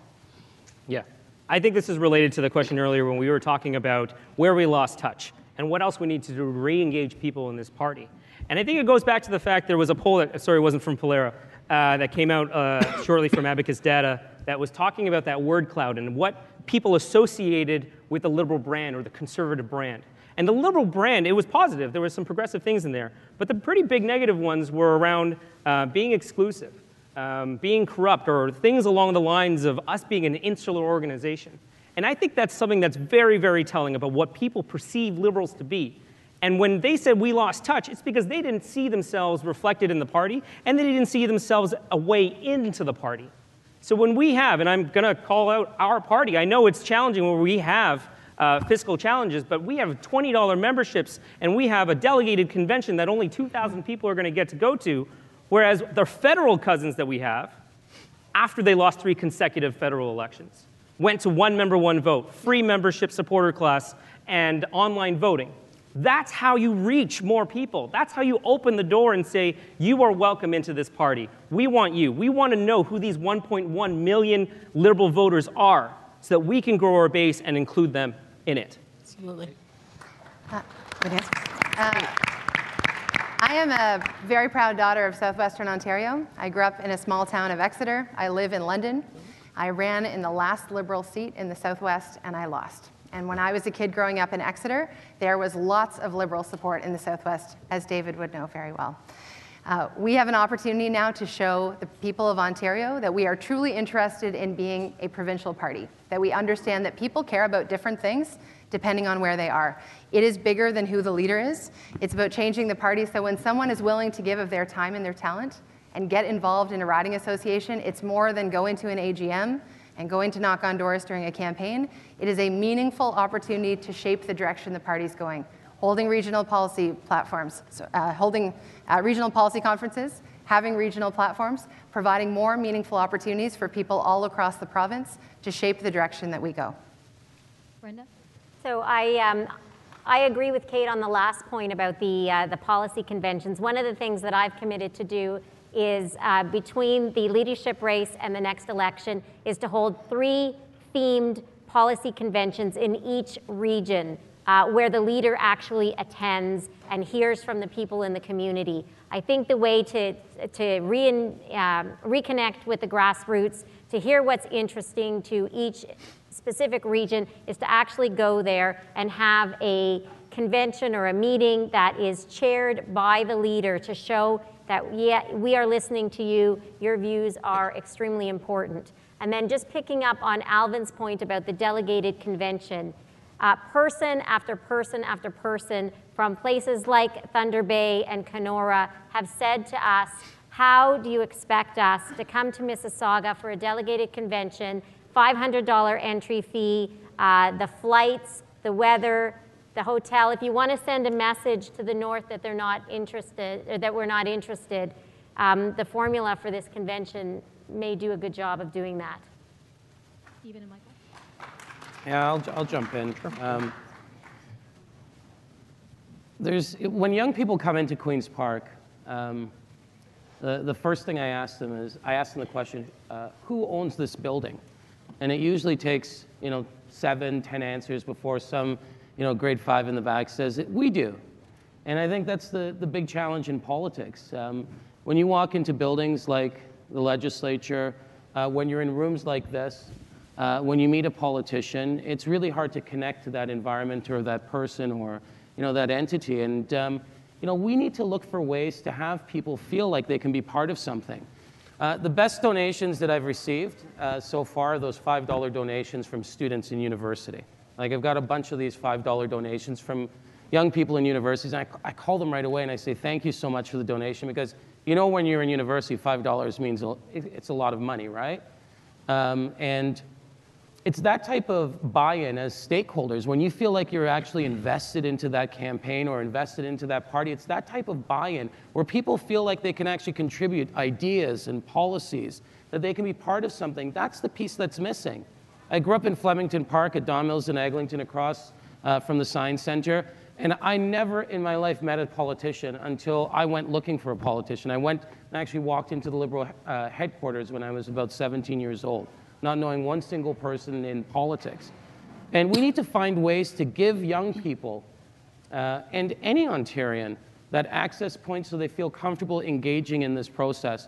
Because I'll tell you, something's broken in this, uh, this process here in Ontario. People uh, don't feel like they can be participating, and that's why you know, someone like Doug Ford can, uh, uh, can win with uh, twenty percent of el the eligible voters in this, uh, this province.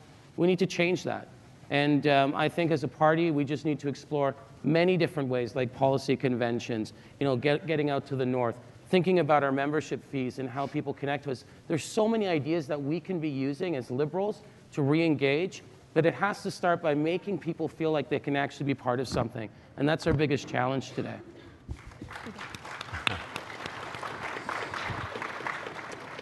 So, I mean, I think, I think this particular segment of the debate, we started off by talking about those parts of the province that feel like they are no longer in touch with our party. And I was in Northumberland, Peterborough South, uh, just a couple of nights ago, and uh, this question came to me from the floor.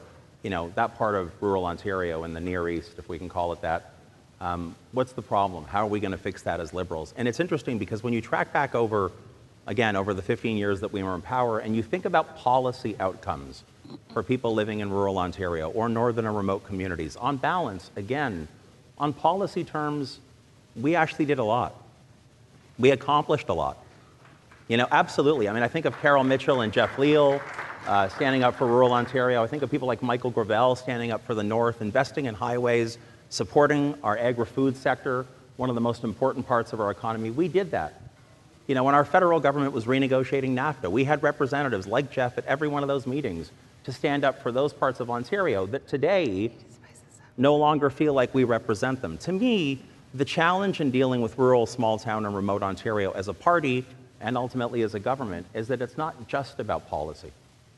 They, again, don't actually think at a visceral level that we're on their side. We saw evidence of this in this most recent federal campaign where our federal party had delivered for many parts of Ontario, but we saw in rural Ontario voters turning their backs on us. There's a larger question. It's a little bit existential, like as if they feel that we're too far inside the bubble, we're too focused on urban centers, even though the policies would suggest otherwise. So, I said this earlier tonight, just as we've all run for leader, the first commandment for Liberals to rebuild in rural, small town, and remote Ontario is to show up and to keep showing up and don't lecture.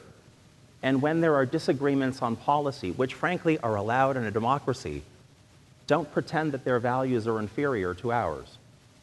And don't give them the sense, because they're Ontarians just like us, I mean, I don't come from rural or remote Ontario. I'm a G T A guy.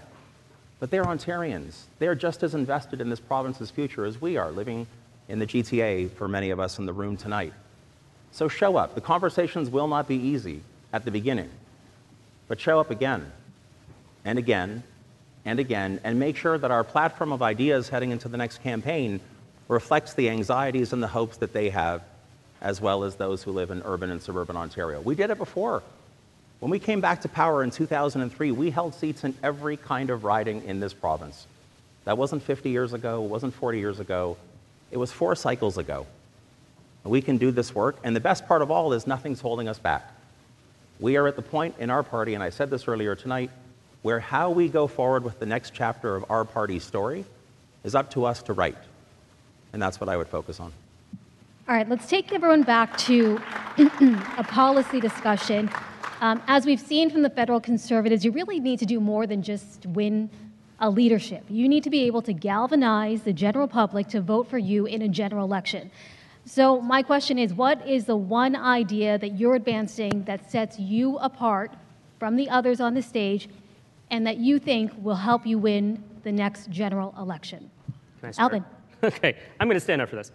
Um, a little while ago, I announced a plan to talk, that talked about merging our Catholic and non-Catholic school boards. And this is something that a lot of people feel is a divisive issue. But I will tell you from the very beginning, it is divisive right now. We divide our students based on their religion, whether or not they're Catholic or not. We divide whether the teachers who can teach there are Catholic or not. And it's not an accessible system. As a father of three who happens to be Catholic and whose wife happens to have French language rights, I have access to four times the amount of education systems in this province than seventy percent of the population. Now, there are things that I think that we could bridge, and I understand that not everyone is going to agree on this. But seventy-one percent of Ontarians polled last month by the Toronto Sun of all agencies said that they support merging our Catholic and non-Catholic school board. Abacus Data did a poll a month before that that said forty percent of Catholics in this province want to see one system, because they see it as an opportunity to bridge the systems together. But the two biggest issues I have with this is that it's an inefficient system and we have some duplication. And there are some people here who have said already that we need to do better on that. So I'm a liberal. I'm looking for compromise. I understand that we're not going to get all the way with some of these issues. But I want to know some of the other candidates' opinions on this and if they're okay with the status quo. Because right now I believe that there are so many students out there who don't fully get the system that they deserve, and who still, to this day, have to walk around their schools on their way while they're an L G B T Q plus student and hear a uh, trustee debate whether or not they should defend their gender rights, debate whether or not what they believe and their orientation is is equated to bestiality and pedophilia. That is not fair. We shouldn't be talking about that anymore. So how do we as liberals bridge this gap and say, can we find those inefficiencies? Can we guarantee that we are going to deliver the best system possible, even if you want to keep the system the way it is? Can we guarantee to those students who are five times more likely to commit suicide than other students that we have their back, and not just have their back as a, this is a nice thing to do, but how do we guarantee that they have access to the services and the treatments that they need if they need it? That's my question to everybody. Kate? My campaign is about the well-being of the people of Ontario. And when I say well-being, sometimes people think I mean granola bars and yoga pants, and I don't. Well-being is an approach that's been used in many governments around the world. Uh, earlier last year, New Zealand introduced the world's first well-being budget. And here's the big difference. And mark my words, this is the future of public policy. Instead of looking at the whole, measuring things like G D P and how we are all doing together, well-being is about measuring the gap. Some people in Ontario are living an amazing quality of life, and other people aren't.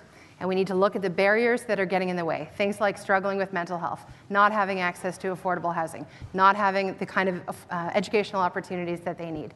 It's about looking at that gap and focusing the work and the investment of government on the things that get in the way of living an amazing quality of life. My approach, the thing that makes me stand apart, is my focus on well-being. So. I get up. Well, I'm not going to get up. Um, I, I, I want to say again, Alvin, I, I really believe that we have an excellent education system in the province that's serving Ontario students well. It needs to improve. I absolutely agree with that. And getting boards to work together more efficiently is something that we do. holding them accountable for curriculum, for human human rights, and um, and, and Charter of Rights is absolutely something that we do, and um, and we can't follow the opinion of just an individual when we look at the system. So um, I just want to affirm that, because I think that our education system is one of the things that our, we have invested in as Liberals. Um, we had an eighteen point uh, increase in graduation rates uh, when we were in, in government. Um, my bold vision is to bring that to ninety percent, because I think every young person needs to have an opportunity to graduate and to move on to, um, to their careers and to their lives. Um, what I what I want to say is that as the change candidate in this in this uh, race, we have to make sure that people are engaged in our democracy. And I want to I want to see electoral reform in Ontario. Um, when I was first elected in twenty thirteen, I championed ranked ballots for local elections. Um, in fact. Uh, And became a government-sponsored bill, and uh, the City of London ran its election uh, using ranked ballot in the last muni municipal election. Uh, we have to engage more people in our democracy. We have to have um, a way that uh, that demonstrates that your vote matters, and the person who leads uh, this province uh, is leading it with more than fifty percent of the vote. So I think first past the post, out, and bring in electoral reform.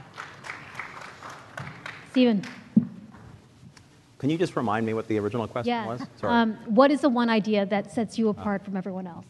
So I think, you know, I'm not, I'm not going to sit here tonight and pretend that I can tell you, um, like I'm a psychic, that I know exactly what the most critical or salient issue will be electorally in about thirty months, give or take, when the next election is upon us. I think, for me anyway, it's a lot more important to discuss, uh, to discuss What are those, what are those significant overarching values that you bring to the discussion that will give individual voters and individual Liberals a sense of the direction you want to take the province in?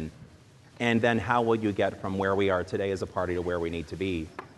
And to start on that last part really quickly first, I think the most important thing is for us to be able to successfully kickstart a very, very uh, robust and comprehensive platform development process immediately following the March convention. I think when you factor in that we will only have the twenty-six months until the next election begins, and when we have a lot of ground to cover and a lot of trust to rebuild with the people of Ontario, we need to be able, in particular around platform development, be able to hit the ground running. For me, the two most important things at this point in time, before we collectively as a politically family go through that process, are making sure that on the education front, public education at all levels, primary, secondary, and post-secondary, within the current board structure, I'll confirm here publicly, are properly funded, and that students, regardless of where they come from, regardless of their economic means, are truly able to go as far in life as their talent and effort will take them. And the companion piece to me that's really important that goes along with that is the notion of economic dignity.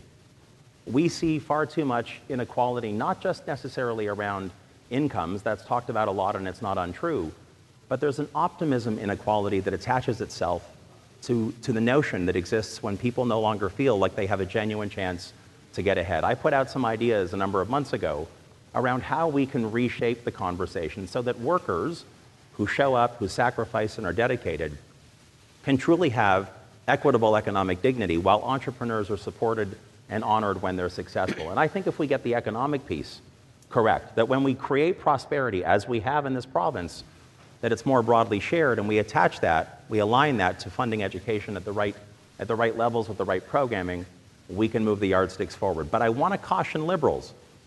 We have a lot of work to do beyond the leadership convention itself around platform development, and we do have to hit that ground running, and that platform has to be able to reach voters at an emotional and compelling way. Thank you. Brenda. Thanks. When my uh, campaign website went online very shortly after, I got uh, what I consider to be a life-changing form filled out by someone from Wellington Halton Hills. And this person contacted me and said, I want to talk to you about something important.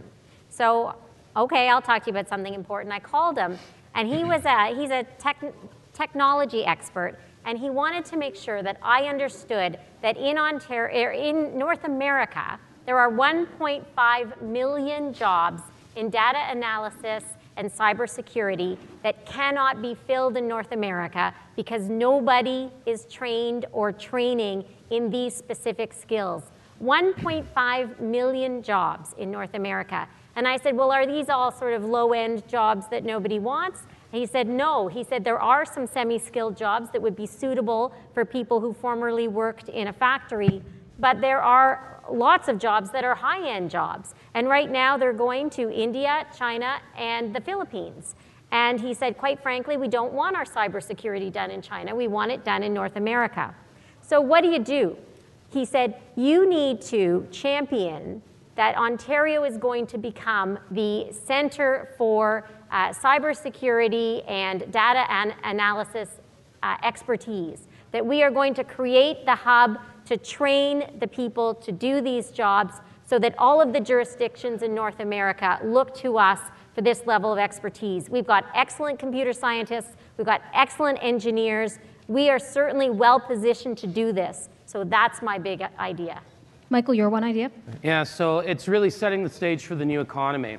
Um, when we look at Ontario, we haven't seen a big company scale up to the Nortel, BlackBerry level in quite some time. There are some good examples out there, uh, Shopify and other companies that are doing well, but I'm talking about that big scale kind of growth. And I think there's, uh, there's reasons for it. I think that uh, legislators here in Canada and in America in many ways have failed to keep up with uh, the growing shifts that are taking place uh, in the new economy. So I think there needs to be an alignment between regulation and where people, uh, where businesses are going. You know, if you go into the legislature, and I use this as an, as an example all the time, if you go into the legislature, and I, and I can guarantee if you ask all the M P Ps in that building, what is blockchain technology? I would say out of out of all of them, maybe five percent would be able to answer the question. To me, that's a problem. It's a huge problem here in Ontario. I would make sure that we, uh, we put in legislation to protect our intellectual property, because what happens is we as citizens invest into our institutions that create this incredible I P, and then uh, if it's going to scale up and be monetized, it usually takes place by another company coming in from outside of Canada to do so. I'd look for ways to protect our companies so that when they do scale up, they don't have to leave Ontario. I'd look for ways to protect our intellectual property here in the province of Ontario so we benefit from it. And when we look at foreign uh, direct investment, which we're always so proud about, Ontario, you know, number one jurisdiction for direct foreign investment, I would look at it with a, with a new filter to ensure that the foreign direct investment that's coming in is in the best interest of Ontarians and not just monetizing the good things that are happening here in the province of Ontario and moving that, that wealth to another region. Uh, those are the things I think we need to be doing as Liberals, to think thirty years, fifty years, and set the stage for what the future may look like, and that is the biggest challenge we have in front of us as Liberals today.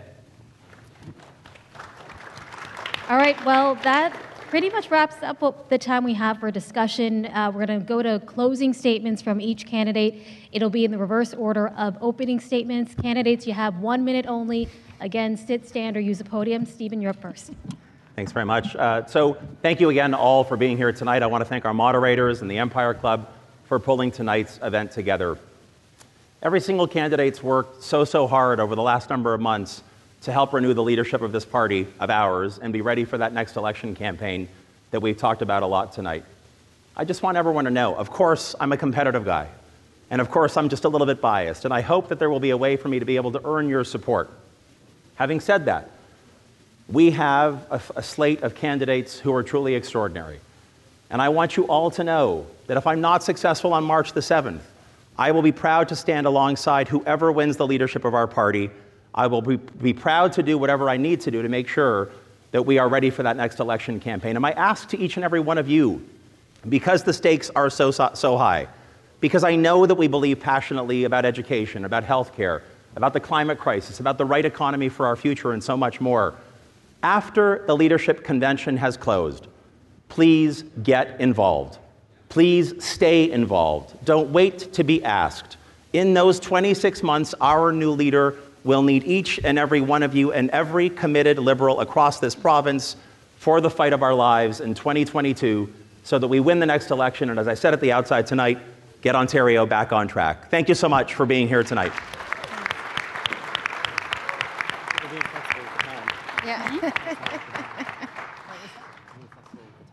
Brenda. Great. It's good to know. This leadership race is an opportunity for Ontario. It's an opportunity to say yes to new ideas. It's an opportunity to say yes to new voices. It's an opportunity to say yes to a better Ontario. We have ha- an amazing slate of people here. We have had an amazing exchange of ideas over the past three or four months, and it's only going to get better. We should all be extremely optimistic about the future of Ontario, about the future of our party, because the future of Ontario is Liberal.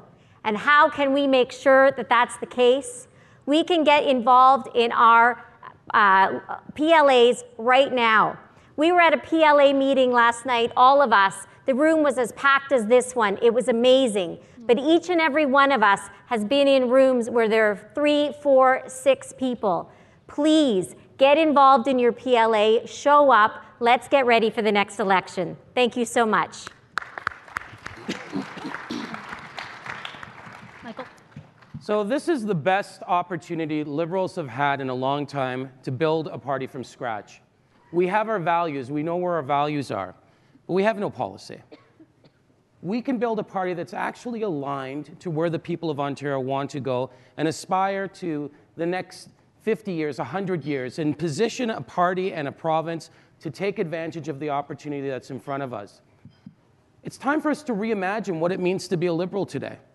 What does it mean to be a Liberal? When I go across the province and ask people that question, I get many different answers. It's time for us to rethink what it means to be a Liberal and bring that proposition back to the people of Ontario. That's what I'm here for. I'm here to build a party, to help build a party with you, with my colleagues here, that will reimagine Ontario. Thank you very much.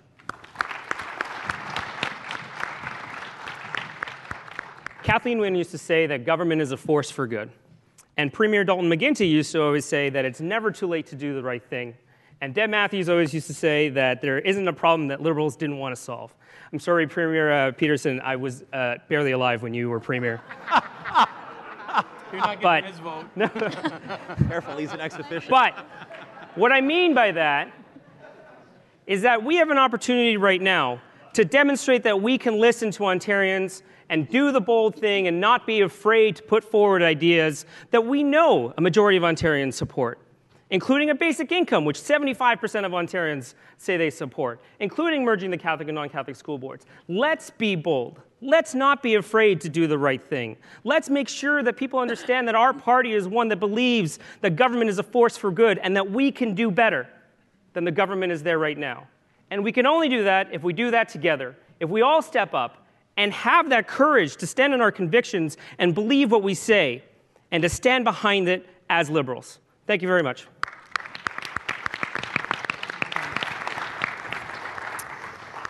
I don't need to tell you this, but politics really matters.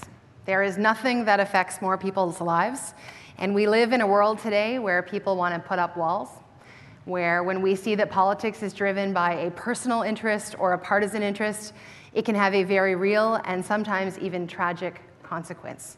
We live in a world where that is all around us, and there is a hunger for a kind of politics that is not about gaining and holding power, but about giving power. I am running because I want to build the kind of party where it is not, in fact, about me. It is about leadership. It is about a big group of people coming together around a set of things that we want to solve in this province, and where people know that by getting involved in politics, they too have the power to address the problems that they care about. I want to say thank you to each of you for being here. There is an extraordinary wealth of experience and knowledge in this room. There are people who have lived this and modeled what it means to be a public servant. It is an honor to be in your presence. But my question to you as I depart is the same one I started with in my opening, where I said, am I doing everything I possibly can?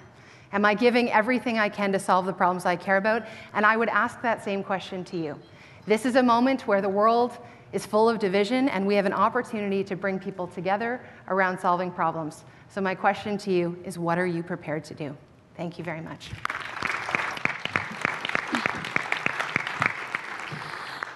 So we had a great conversation tonight as a Liberal family. And the question before us is, how do we get there? We know that Ontario needs change, a new vision for our economy and for our social structures here in Ontario. We need a leader that's going to take us there. When it comes to the environment, housing, healthcare, education, I believe that education is the foundation of our future. You know, my parents and I, we immigrated to this country, and my, my parents worked hard. My dad was a truck driver, my mom worked in an assembly plant. And they would always say to my brothers and I, you're in this country to have a better life. I never forgot that. When I became education minister, that was something that I looked at through the lens of how do we improve the lives of everyone through this door? And that's the challenge that is ahead of us. So it is not about us having power. It is about us making a difference, making a difference in the lives of the people of this province, because we see what happens on the other side. A lot of people are hurting right now, and we need a leader that can stand up to Ford and that can fight that fight that is important for all Ontarians so that we can have that better and that stronger future that everyone aspires to. And so I ask you, become a member, become a delegate, vote in the, the leadership election meetings that are coming up in your ridings and in your community so that we together, we can be that change that we need in this party and in this province for a stronger Ontario. Thank you.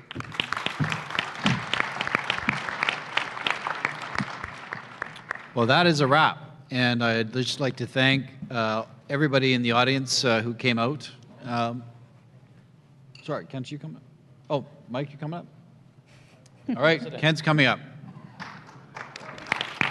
Ladies and gentlemen, Kent Emerson. Ladies and gentlemen, my name is Kent Emerson. I'm uh, past president of the Empire Club of Canada, and I want to thank everyone for coming tonight. I want to thank Mike jokes, he says he's the only conservative in the room. I, I've seen several conservatives out tonight. And I think what we're all about at the Empire Club, and what's exciting for us, is that we're about the exchange of ideas in debates, no matter what background you come from, no matter what party you come from. And we uh, have been ho hosting difficult issues since for one hundred fifteen years.